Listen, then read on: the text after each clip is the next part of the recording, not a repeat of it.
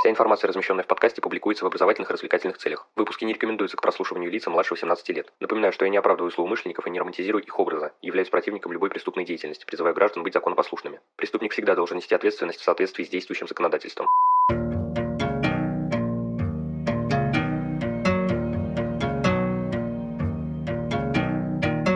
Всем привет, вы на канале Cream One, и сегодня мы начнем говорить о трассологии.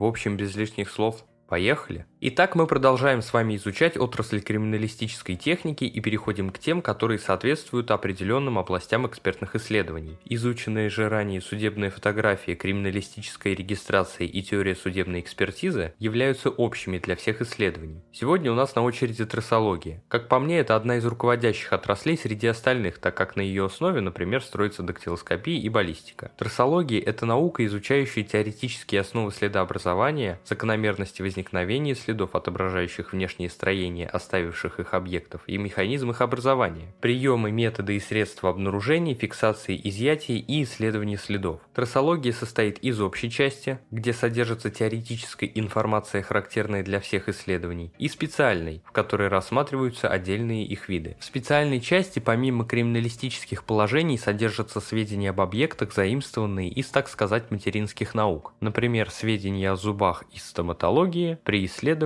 соответствующих следов. Основных направлений трассологических исследований существует пять. Гомеоскопия, посвященная следам человека, обуви, зубов, ногтей, кожного покрова, волос, одежды, биологических жидкостей. Механоскопия, посвященная следам орудий взлома, запирающим устройствам, замкам, различным инструментам и производственным механизмам. Транспортная трассология, посвященная соответственно транспортным средствам и их следам, от колес, гусениц, лыж, саней, выступающих частей ТС. Трассология животных, от их конечностей, биологических жидкостей, зубов и покрова, а также микротрассология, занимающаяся изучением соответственно микроследов. Кроме того, при трассологических исследованиях изучаются комплекты объектов или части монолитного объекта, разделенного механическим путем, самых обычных бытовых предметов, а также изделия, отображающие двигательные навыки человека, узлы, окурки, швы и так далее. Фактически объектом трассологического исследования может стать абсолютно любой предмет. Все зависит от обстоятельств. Главными принципами, положенными в основу трассологического учения о следах, являются следующие. Во-первых, это индивидуальность объектов материального мира, в том числе внешнего их строения. Вспоминаем предыдущие выпуски о теории отражения, признаках и идентификации. К частным признакам трассологии относятся особенности рельефа поверхности объектов. Характеризуются они расположением, формой, размером, рельефом и цветом. Во-вторых, это рефлекторность, способность отображаться на других объектах. Полнота и точность отображения